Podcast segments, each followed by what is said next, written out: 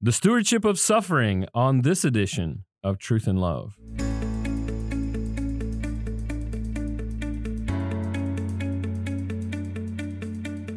I'm Dale Johnson, and you're listening to Truth and Love, a podcast of the Association of Certified Biblical Counselors, where we seek to provide biblical solutions for the problems that people face. Today on the podcast, I'm delighted to welcome Brad Brandt. He is a familiar voice on this podcast. He's one of our board members here at ACBC. He's been an ACBC member for quite some time. He's a pastor at Wheelersburg Baptist Church in Wheelersburg, Ohio. I love sitting down with Brad and hearing wisdom that the Lord has taught him through his word. And as he lives life as a pastor, using pastoral wisdom the Lord has given him through the many years. And today he's going to help us to understand a little bit about suffering and how we think properly and biblically about this issue of suffering. And sometimes we internalize suffering, we look inward with suffering, and you're going to talk about this today, Brad, in a way of stewardship. Now, I find that interesting. Most people, when they encounter suffering or trials or difficulty, they don't think about it as being a stewardship. So what do you mean when you say stewardship in relation to suffering, and how do we see that as a stewardship? Well, yeah, I think stewardship is a word that we probably don't initially associate with suffering. Of course, 1 Corinthians 6:19, we're bought with a price, we're not our own. 1 Corinthians 4:1 and 2 talks about we're stewards. We typically think of stewards as managers of our time, of our talents, our treasures, experiences. But if Romans 11:36 is true, and it certainly is, that all things are from him, through him, and to him, that would include suffering. And everything then in our lives, including the hardships, the difficulties, the pain, is something that God's allowed into our life for a purpose, multiple purposes, but he wants us to see it from that perspective. It's not just something to get through. It's something that he intends for his glory, our good, the good of others. I think, and I've seen this so many times in my own life and in others as I work with, that when you get a hold of that principle, or it gets a hold of you, it just changes. It's a very hope-giving principle. Suffering really is a stewardship.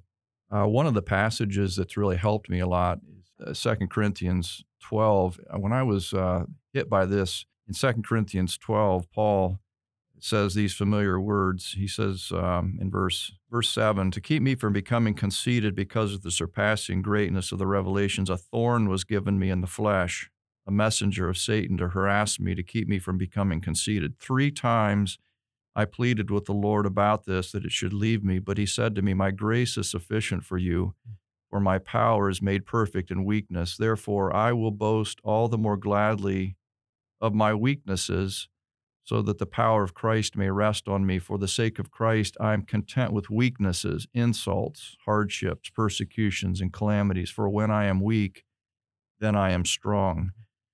I see the stewardship of suffering all over this passage, as Paul's talking about to keep him from becoming prideful because of the revelations he was privileged to see. He talks about that in the first part of the chapter. This messenger of Satan, this thorn. I actually entitled the workshop, Learning to See Thorns as God Sees Them. And of course, there's a hermeneutic that we might want to talk about there. I'm not saying that everybody has a thorn. Paul did, but Paul goes on to say that because of that thorn, he viewed all of his weaknesses, plural, differently. He embraced them. And so that's where we're heading with this thought of the stewardship of suffering. And Paul talks about this thorn, which I think is an important concept. And I'm glad that you made the clarification on the hermeneutical issue. We're not describing every point of suffering as some sort of thorn. However, it is a realistic ideal that God is granting Paul this thorn for a purpose, and we should not miss that. I think what's unfortunate sometimes in biblical counseling is folks will say, "Well, you want to spiritualize everything, and you just want to dismiss that people are struggling or suffering with certain things." That's not really the concept at all. It's just the way in which we see the suffering that's happening. We're not dismissing that people have feelings, emotions, deep, dark trials and difficulties that they wrestle with in life. All of that is absolutely true. This passage testifies to it. So what do we mean when we say that we need to see thorns in a different way? We need to see thorns as the way God sees them, not bound by earthly terms and earthly ways of seeing those. So how do we see those thorns as God sees them? Yeah, there's a lot of directions we could go with that question. Paul, first of all, says that this particular thorn was given to him. He refers to it as a messenger of Satan. So Satan was the mailman, but he's not the author of the package. God is the one that designed this, and he says he did it for his good. And of course, we could spin that off and think about how it was his suffering that resulted even in people coming to know Christ. He talks about there in Galatians that it was because of his illness that he ended up there, and we don't know exactly what he means by that, but the gospel comes to that region because of this affliction. And seeing then this, whatever it is in our lives, for Paul it was this thorn, whatever we have, this affliction, weaknesses, seeing them as sovereignly designed with this intent that God has for our good and the advancement of his kingdom, just changes our perspective. It's not something that I need to get rid of. It's something I need to maximize. I've experienced that in my own life. I've talked before on the podcast about the battle with migraines. In fact, 15 a month is what I was dealing with. I'm thankful for a medicine that's been helping me. I thought it was interesting. Barclay, in his commentary, talks about, what is this thorn? He says that Paul suffered from chronically recurrent attacks of a certain virulent malarial fever which haunted the coast of the eastern Mediterranean. He talks about one who suffered from it, describes the headache that accompanies as being like a red-hot bar thrust through the forehead. Another speaks of the grinding, boring pain in one's temple like a dentist's drill. I remember reading that as I was battling my own head pain, thinking, I don't know if that's what it was, but it really caught my attention. So when Paul says, there was given me a thorn in the flesh, this wasn't some minor thing. It really caused him intense agony, so much so that he pleaded with the Lord to take it away. Yeah, you're exactly right. And I think we can relate to that, where we have issues in our own life and we plead with the Lord consistently, because from our perspective, from a human disposition, man, it seems wisest to us that, man, I could do a lot of good in life if I could just move through this or remove this thorn. But instead of removing it, the Lord actually gave him a promise. Can you describe what that promise was and how that relates to even us who are struggling?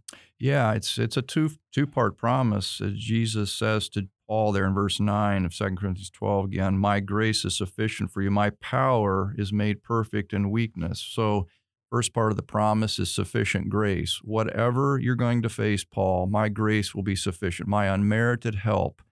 Now, again, Paul was made knowledgeable of that from his conversion. He was told how much he would suffer.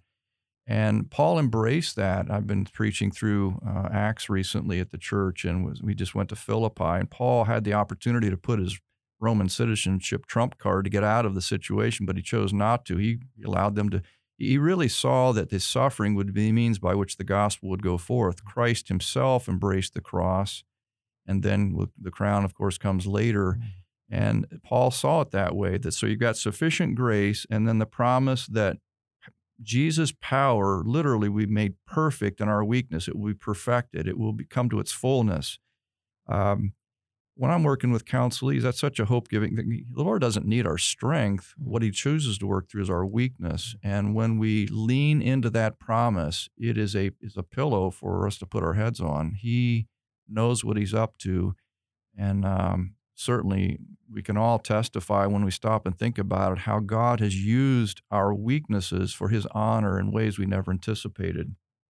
That's so good. And as we talk about the text, I want to encourage our counselors to think about the applications and implications like we're about to do here. Is it's proper for us to consider the truths from Scripture, the promises from Scripture, the commands of Scripture, and meditate well on the Scripture as we study the Word. And then we move into what are some of those implications? Okay, what does this mean in the way that I apply the truths of God's word in my own life and as I'm counseling to others? So what are some of those implications for the promises that we can use as biblical counselors? You know, Dale, one of the things that just jumped out of this passage at me was when Paul says, I asked the Lord 3 times to take it away, the implication he never asked a 4th time. Mm. Once that promise was given, it was enough for him to know God intends to use this thorn for Paul and then extends it to the other weaknesses for my good and the advancement of his glory and the salvation of people. Mm. So I think one real practical implication is how we view the problem, how we pray about our problems. There's certainly nothing wrong with praying, Lord, would you help me to find a solution to whatever this affliction is? Doctors help, so forth. I've seen 15 different doctors over the years.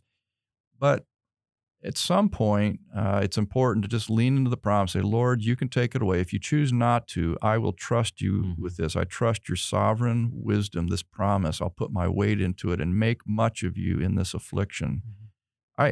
On a real practical note, I encourage listeners to get a hymn book out and sing the hymns. And here's what one of the things that happened: the particular Hymns of Grace hymn book put out by the Master's College, I believe.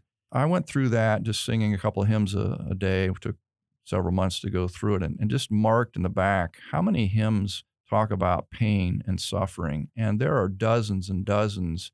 And what's the person writing is just applying this principle we're talking about, looking at the cross, Christ's sufficiency, God's sufficiency, being very honest about I'm facing this, but tying those two together. God has a purpose in my life, and of course we're living for the life to come. But that's a practical thing that I think is a takeaway. Just make it a point to sing to the Lord these great songs of the past that help us internalize these principles we're talking about. Well, so helpful, Brad. And there's a lot more certainly that we could say, but I think the point still remains is we should see opportunities that God gives us in suffering, in affliction, in trial, in difficulty.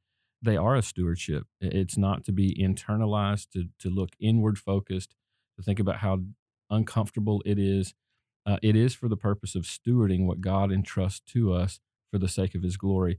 And that's quite an investment. It's quite an entrustment from the Lord, but we can find hope and peace just as Paul did in the grace and the promises of Christ.